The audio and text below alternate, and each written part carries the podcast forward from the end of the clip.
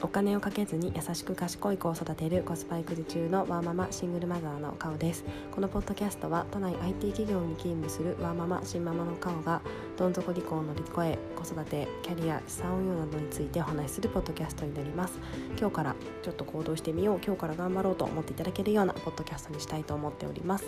はい、えー、皆様おはようございます、えー、土曜日の朝に配信予定になっておりますが、えー、私は、え、金曜日の夜に録音をしております。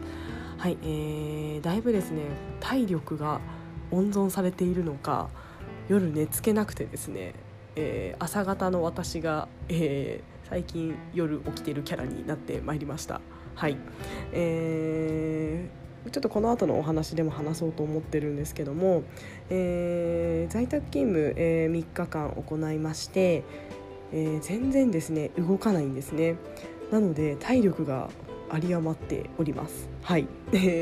ちょっとこんなに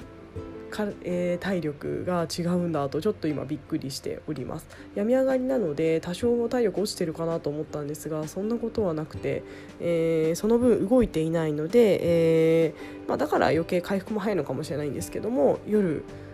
体力が余って寝つけないような形ですなので今までですねどれだけ私あの体力の限界まで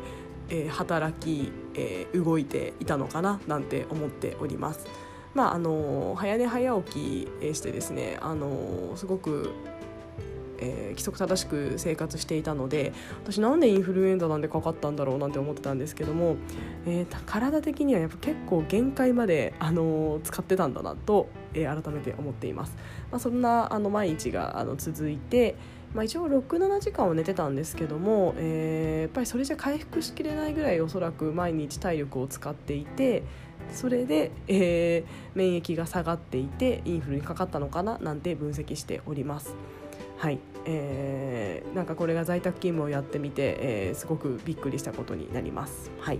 というような流れでですね あの今日はあのちょっと3日間在宅勤務をしてみて、えー、どうだったかみたいなところですねお話ししたいなと思っております。えー、やっぱりですねあの来週からお休みになる方っていうのが多くなるのかなと思います、まあ、休みというかあとは在宅勤務される方も増えるかもしれないですし、えー、小学校中学校高校、まあ、小学生お子さんのお子さんをお持ちのあの方は休まなければいけない状況になってしまっている方もいるかなと思っています。私が住んでいる自治体も、えー、来週からお休みらしいです。学童をやるみたいなんですがちょっと何時からやるかとかまで私の方はあの情報を把握しきれてないんですけども、えー、休みというのは聞いております。え、それであとは私が所属している野球だったりあとは友達のサッカーだったりもですねあの今3月はあのなさそうということで学校が使用グラウンドを使用できないので、えー、できなくなりそうみたいな話も聞いていると、えー、子どもたちがあのどんな1ヶ月休みを過ごすのかななんていうのがちょっと気になりどころです。えー、やっぱり野球なんやサッカーなんかですねそういった体力をスポーツで発散をして、えーまあ、夜寝て私みたいですね みたいな生活をしているお子さんも多いかと思いますしそれってすごくやっぱり健康にいいと思いますし、えー、体力を作るとても重要なことだと思いますそれができる機会すらもなくなっていくとなるとうんなんだか子どもたちがどう時間を使うかっていうのも、えー、親としていろいろ考えなければいけないので小学生のお子さんをお持ちの皆様は本当に大変かと思います。えー、我が家も来月から再来月からですね小学生になりますので、まあ、その頃にどれぐらい収束しているかわからないですけどもちょっと明日は我が身だなと思いつつですね、えーまあ、ただ今私が今できることは目の前の仕事をやって保育園が、まあ、お休みになるリスクもありますが、まずあのいつ在宅勤務になってもあの対応できるように、えー、と今からちょっといろいろ準備しなきゃいけないなとは思っております。はい。と前置きが長くなりましたがそれではこの3日間ですね。あの私個人の感想で良かったところと、まあ、良くなかったところみたいなところですね。お話しさせていただければと思います。それではよろしくお願いいたします。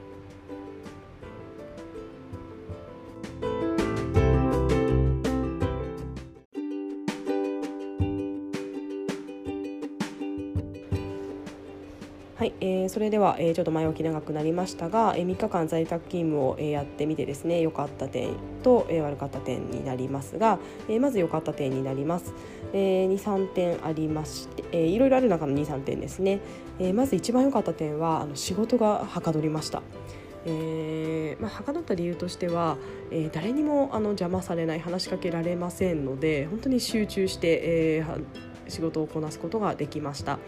えー、時々ですねあのチャットなんかであの「今大丈夫ですか?」みたいな形であの質問が来たりはもちろんしますけどもチャットなので最悪本当に忙しかったらあの、まあ、一瞬待てるというか、えー、待ってて食い以外時に返信すればいいような形になるので自分のペースで仕事ができたというのは本当にすごく良かった点になります。えー、やりたかった資料作成ずっとやらなきゃやらなきゃとあの思っていて夢にまで出てきた資料作成もついに手をつけることができまして、えーまあ、まだ完成はしきってなくて来週あのちょっと上司とあのすり合わせしますけども、えー、ストーリーが作れてえー、ああんこさんのスライド講座のですねスライドをもう一回見直して、えー、ワンスライドワンメッセージと思いながらですねいろいろやっておりました。はいえー、であったり、えー、ちょっとやりたいなと思っていたことがですねだいぶ、あの終わってはないですけども手をつけられましたので本当にあのはかどってよかったなと思っています。やっぱりこれ私は在宅勤務の一番のメリットかと思ってまして、まあ、私は、まあ、コミュニケーション大事だとは思ってるんですけども結構集中して仕事をやりたいタイプなんですが結構周りがですねそうではない場合、えーまあ、ちょっと雑談しながらやりたいみたいなあの雰囲気があったりすると、えー、まあ付き合わなければいけない時もやっぱりあるんですよね。えー、でやっぱりそういったものがですねあのちょっとえー、時間を圧迫してしまったりすることもゼロではないので、えー、自分のペースで本当に集中して仕事ができる環境っていうのは私本当に在宅勤務の一番のメリットかなと思っています。はい、で2点目はですねえー、これもちょっと前段でお話ししましたけどもあの体力がかなりあの残っておりますなので、えー、体が疲れないというのが私これあの目から鱗でしたえー、まあ、おかげでちょっと夜が寝れなくなって朝方にじゃなくなってるので、まあ、それはそれで私にとってはデメリットにはなるんですけども、まあ、これはきっとあの来週から出社したらまた変わっていくとは思います。で数字としてですねあの私アップルウォッチ、えー、先月買いまして、えー、計測してみたんですけども私あの出社している時はだいたい平均8000から9000歩歩いています。会社から、えー、駅が遠いので、まあ、そこで歩いていたりもしますしあと出社するとやっぱりそのフロア内だったり、あのー、別のフロア行ったりちょこちょこ動いたりするのでやっぱりそれでですね動く頻度っていうのは増えるんだなと思いました。えー、あで、えー、このですね3日間は、えー、2000から3000歩ということで3分の1とか4分の1しか動いてませんのでやっぱり消費カロリーだったり、あの体力だったりが全然、あの少なくなっているので、えおかげで疲れて疲れないというのが、えこれ在宅勤務のあのすごい、あのメリットだなというのを感じました。えー、あとですね心理的ストレスも少ないと思います。えー、やっぱり会社に行くとですね、うん、なんかちょっと嫌なこととか嫌な人とかいないわけではないのでなんかそこでちょっとストレスを感じたりとかあと私は結構ちょっと共感性が強いタイプなんですけどもあの周りがネガティブな発言しているのを聞くのが私結構苦手で、えー、結構職場に行くとどうしてもネガティブな発言なんかを聞かざるを得ないこともどうしてもありますし、えー、私は結構ですね空気を見てしまったり、まあ、読むというかそこの場の空気感であ今不穏な空気だなとかそういったものに結構敏感にあの反応してしまうタイプなのでそこが結構気苦労の一つなんじゃないかなと思っています。えーまあ、そういったものに、えー、振り回されず本当にあの自分のことと、えをですね考えて仕事ができる環境だったので心理的ストレスもすごく少なく、えー、過ごせたのがとてもいい点なんじゃないかなと思っています。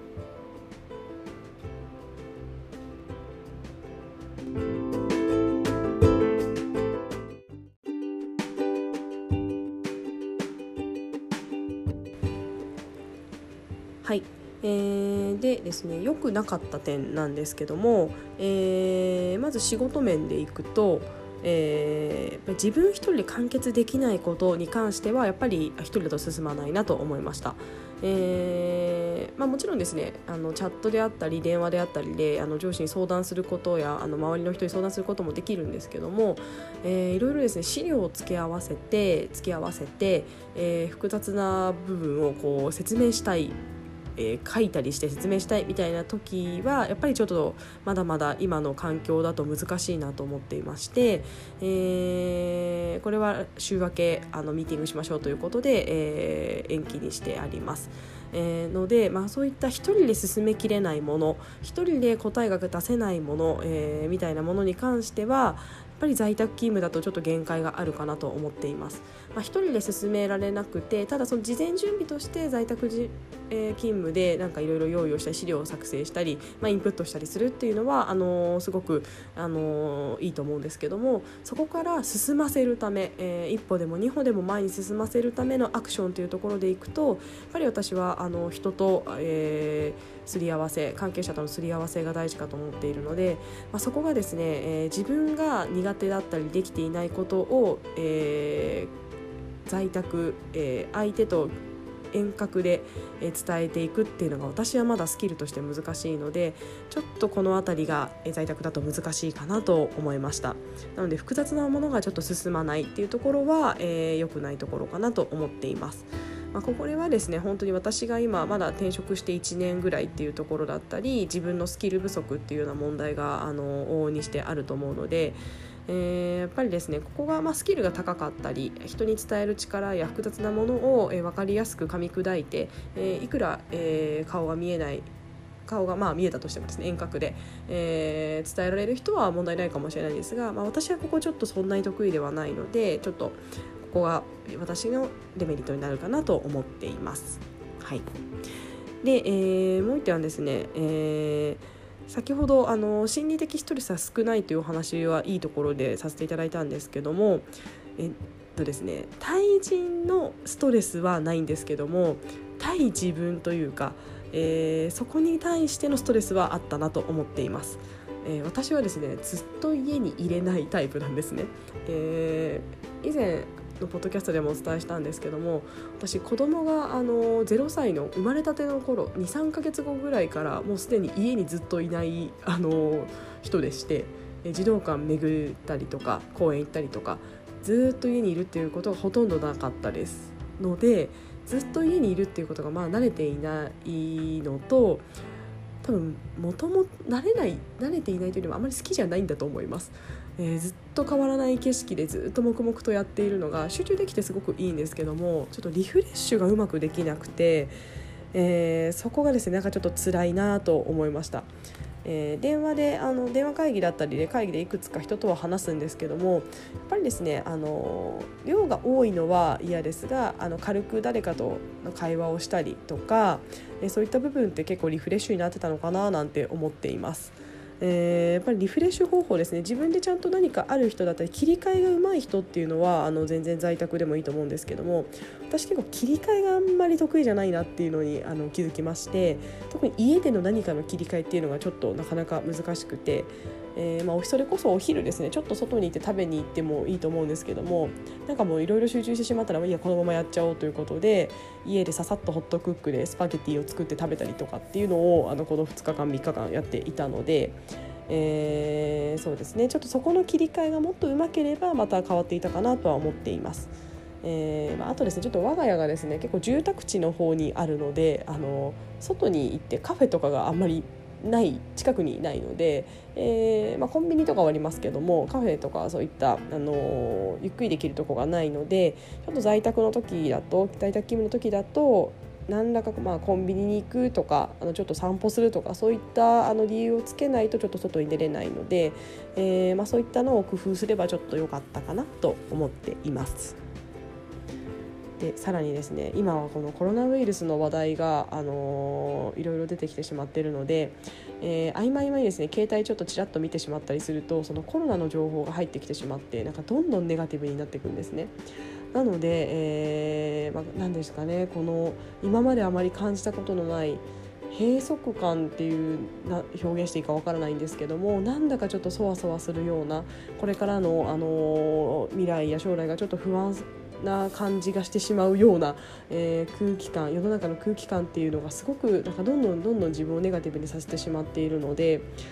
うんなんだかちょっとその辺り自分へのストレスですね外的ストレスは少ないんですけども内的ストレスみたいなところはちょっと多かったんじゃないかなと思っています。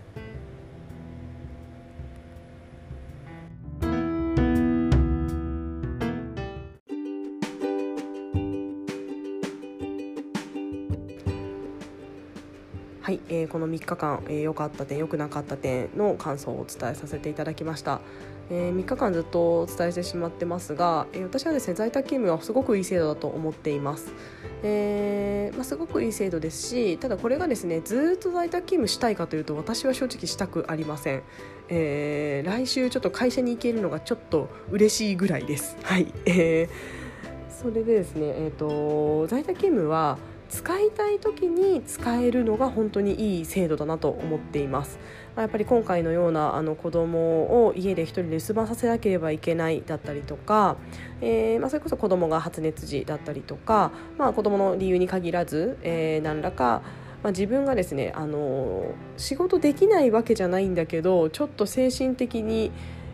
ネガティブだから会社に行きたくないとか、まあ、この英語を理由にリモート勤務在宅勤務していいかはちょっとわからないですけども私たまにあるんですよね、まあ、そういった時に使えたらいいななんてちょっと思ってたりしますが、まあ、そういった時だったりとか、まあ、あのそれこそ体あの体調もあの全然休むほどじゃないんだけども、えー、少し行くのが億劫だなみたいなあのだるいなみたいな時とか。なんかそういった時にですね自由に働き方が選べるような、えー、形が理想かななんて思っています。えー、多分何をしてもですね一長一短はあると思うんですね。えー、結局ですね出社したと出社したら出社したで、えー、私はですね外的ストレスあのちょっとえー、浴びると思いますしあの体力あのまた今度奪われてですね来週はきっと超朝方生活に戻るかと思います、まあ、それは全然いいんですけどもあのやっぱりその体力だいぶあの取られて、えー、疲れると思うので、えー、その辺りちょっとうん、怖いなと思っています。えー、あとはまあそうですねあの雑談が多かったりすると多分私は若干イライラするんだろうなと思っています。などなどですね、えー、行ったら行ったでデメリットはあります。で、えー、なので多分どんな働き方も、えー、メリットデメリットあります。えー、なので、えそのケース時その時のケースバイケースで例えば仕事を集中してはかどらせたいから今日はリモートにする在宅にするとか今日は、仕事をどんどん前に進めたいからいろんな人と会ってミーティングしたいから行くとかなんかそこら辺がですね自由に選べるのが本当に理想の働き方だなと思っています。えー、朝ですね定時にあの9時とか9時半にですね絶対行かなきゃいけないっていうのは私はやっぱりちょっと最近疑問視になってまして。えーまあ、絶対9時に行かなきゃいけない時もありますし、えー、そうしないといけない仕事もあるのは理解していますが私の今の仕事は正直絶対定時に行かなければいけない仕事ではないんですけどもなんだかこう行かないといけない雰囲気がどんどん漂っています。まあ、もちろんですね秩序だったり、えー、規律みたいなところでですね、あのー、少し許してしまうと誰も朝いなくなるみたいなことも、あの、ゼロになゼロではないので、まあ、その辺りちょっと難しいところではあるんですけども。うん、なんかこの3日間やった結論としてはやっぱりですねもっと自由に働きたいっていうのが私個人として思った感想でした。えーまあ、ちょっと今ですねそのコロナの状況だったり、え子どもの休園休校みたいなところの話とは全然違うので本当にただ私がそう働きたいなと思ってるだけなんですけどもなんだかこう決められた時間に行って決められた時間に帰ってみたいなところの働き方が実際ですねリモート勤務3日間やってみてなんだかちょっとやっぱり私にはうん疑問し合わないかもななんていうのを改めて思った3日間でした。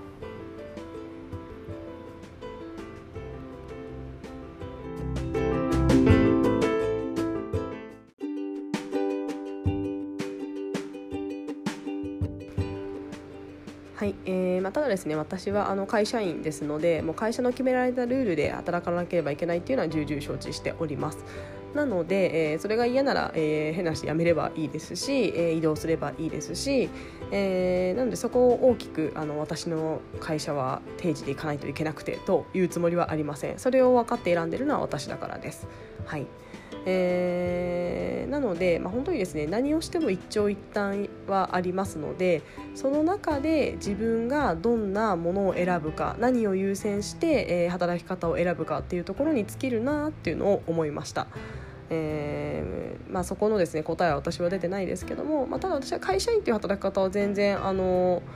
好きなんですねあの自分自身をやっぱりあの分析すると何か、えー、世にこうインパクトの起こせるようなサービスを、えー、0から1から、えー、作れるようなタイプではないっていうのは私は重々理解していますので、えーまあ、それよりもですねあのそういったあの会社に属してそこであの必要な、えーまあ、歯車の一員になってしまいますけども、えー、その歯車としては使えないやつではないと思っているので、えーまあ、そこの歯車として、えー、お金をいただくっていうのは私はあの全然あの生きていく上では必要かと思っています。なかなかですねそんなに0から1作れる人ってそこまでいないと思いますしやっぱりそういったですねあのみんなであの社会をちょっとずつちょっとずつ力を出して動かしていかないと世の中って回っていかないと思うので、えー、世の中のあの8割9割は会社員で私は回ってると思いますし、えー、会社員という働き方に私は別に何ですかねあの卑下しているつもりはありませんむしろ誇りに思っています。はい。えー、ただそこがですねもうちょっと自由度のあるものになればいいなっていうのをですねやっぱり改めて思っていますし、えー、自分自身ですねもうそういった働き方、まあ、特に私前職が結構自由な会社にいたのでそれがもうやっぱり染みついてるんだなと思います、えー、その働き方を自由に選べないちょっと今の環境っていうのがうんなんかちょっとやりにくいのかもなと思っています。はい。まあ、在宅勤務もですねあの使えるんですけどもえー、何もない時はちょっと使いにくい雰囲気が、えー、漂ってたりするので、まあ、その辺りはちょっとどうどうやったら変わるかなと思っていたり、まあ、もしくはですね制度としてあるので思いっきりも自分で私は取りますというようなキャラクターになるのも全然一つありだと思うので、まあ、その辺りこれからどう立ち振る舞っていこうかみたいなところをですねちょうど考えるいい機会になりましたので、うんあのー、本当にインフルエンザになって、えー、一時はどうなるかと思いましたが、まあ、なかなかですねずっと在宅勤務できるみたいな機会もあのなかったので、まあ、いい経験として、えー、捉えております。